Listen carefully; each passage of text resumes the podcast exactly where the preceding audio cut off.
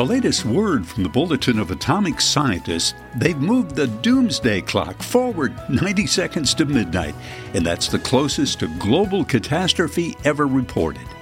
They cite the dangers of the war in Ukraine, nuclear risk, climate change, and technologies. So, are these atomic scientists the final word on the subject? Well, I know of a Jewish carpenter from Nazareth who 2,000 years ago was much more informed on time than these 21st century PhDs. Hi, everyone. I'm Bill Nordstrom, and welcome to the program today. The atomic clock has been set 25 times since back in 1947, following the nuclear events that ended World War II. The farthest time from midnight was an optimistic 17 minutes back in 1991, and, and the nearest is the now 90 seconds set just this past January 24th of 2023. What happens when the doomsday clock hits midnight? Well, hypothetically speaking, it's the theoretical point of annihilation, the apocalypse, the end of the world as we know it. The atomic scientists are seeking workable ideas at a time when technology is outpacing our ability to control it. They say what connects the topics to nukes, climate, tech is the belief that because we humans created them, we can control them. Ah, uh, really? I don't think so. Man's track record on controlling much of anything is pretty dismal. What does get my attention, though, is that even the world's thinkers are beginning to realize the jig is nearly up. That if man doesn't get his act together very soon, the world will implode upon itself. Well, let's see what the Bible says about God's atomic clock, the one on which He moves the hands. And I suggest He's not moving that minute hand backwards. God's steadily winding it down in real time as he prepares to inaugurate a new age. So, do we have any holy hints here? Well, I can think of a couple that may not be too far away.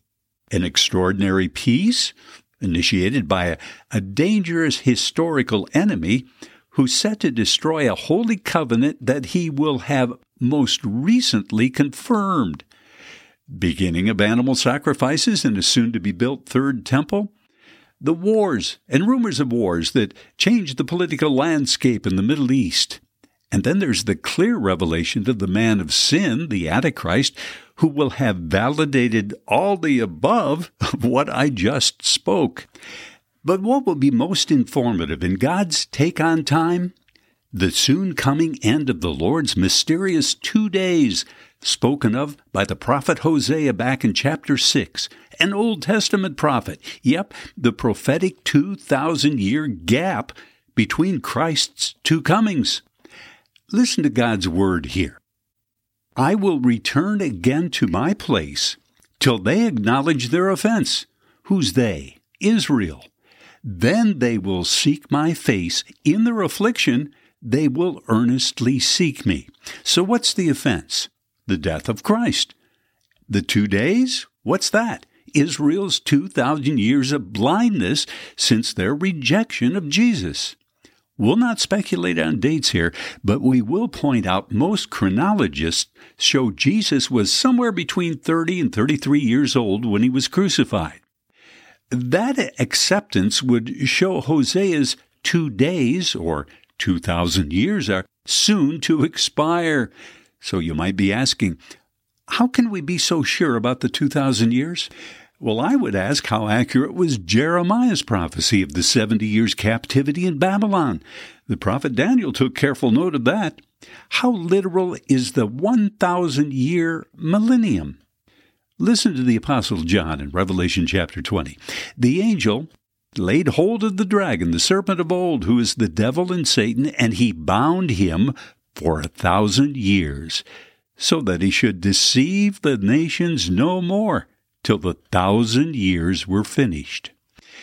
Remember, Hosea's prophecy says he's, he's going to give them up for two days, 2,000 years. But after the two days, after that long gap of 2,000 years, he will revive us.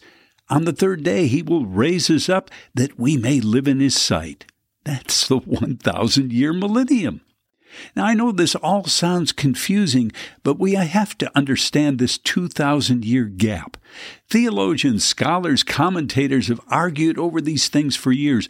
And sadly, this is why so little clear Bible revelation on these times and seasons seldom make it to the pulpits and the people. I suggest the deceiver of the brethren whom, who managed to keep the mystery a mystery for lo, those many years, his time is quickly coming to an end. And even the atomic doomsday clock recognizes something's up. Beloved, do you understand what we're saying here? We're making it clear by means of the Old Testament prophecy, the Jewish writers, so little considered by the church when it comes to the end times, that although the mystery has been entrenched for the past two millennia, it's now in this 21st century, making its way known by the power of the Holy Spirit to a church that's waking up and beginning to pay attention. But I'd also like to add this.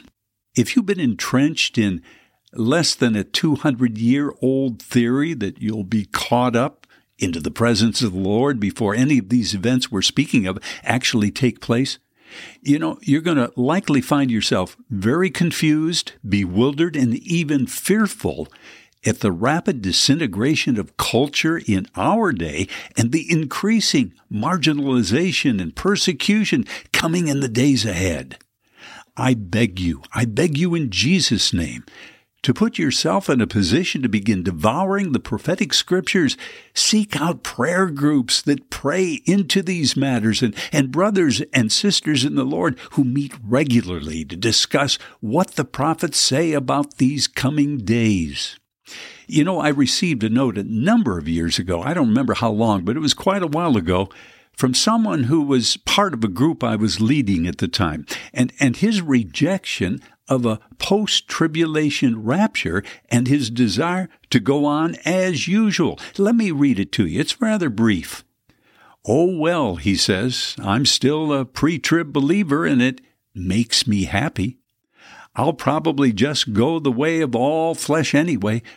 But to be caught up in the air with him before real hell breaks out is what I enjoy believing. And if it doesn't happen, I'm still a happy camper. Besides, I know my Redeemer lives, and He lives in me now, and that's all that counts, right? Joy unspeakable and full of glory.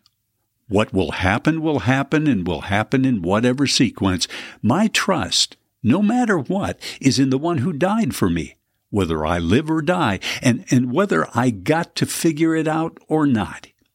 He closes with this I really don't want to debate it. I shouldn't have bit the bait anyhow, Bill, but I love you guys. Well, it makes him happy. Uh, he's enjoying believing, and he's a happy camper. But you know what? That won't cut it in the end. So let's pray. Let's pray for him first. Father, in Jesus' name, I don't remember this brother's name, and I, I just know that I received that note from him. He was part of a group. But you know him, Father, whether he's alive or well, whether he's changed his position. But Father, I ask you to bless him, to minister to him, to take him into a place he understands what you're doing in this age and in this time. I pray in Jesus' name that not one brother or sister hearing this message today will suffer from unpreparedness or deception in the coming crisis, that your Holy Spirit would set a guard around their hearts. That small groups of saints, Father, would be raised up so discussions bathed in prayer and intercession, Father, would lead to the abundant wisdom and understanding concerning the times in which we live and the strategies of the Holy Spirit to fulfill our assignments. Father, I fully believe you're, you're going to provide all that we've asked here because your word makes it clear. We're to glory. Father, we're to glory in our tribulations and persecutions, knowing that tribulation produces perseverance, and perseverance produces spiritual character that goes on full display at the end of this age. Father, we ask these things in the name of Jesus. Amen and amen. Maranatha, beloved. Even so, come, Lord Jesus. I'm Bill Nordstrom.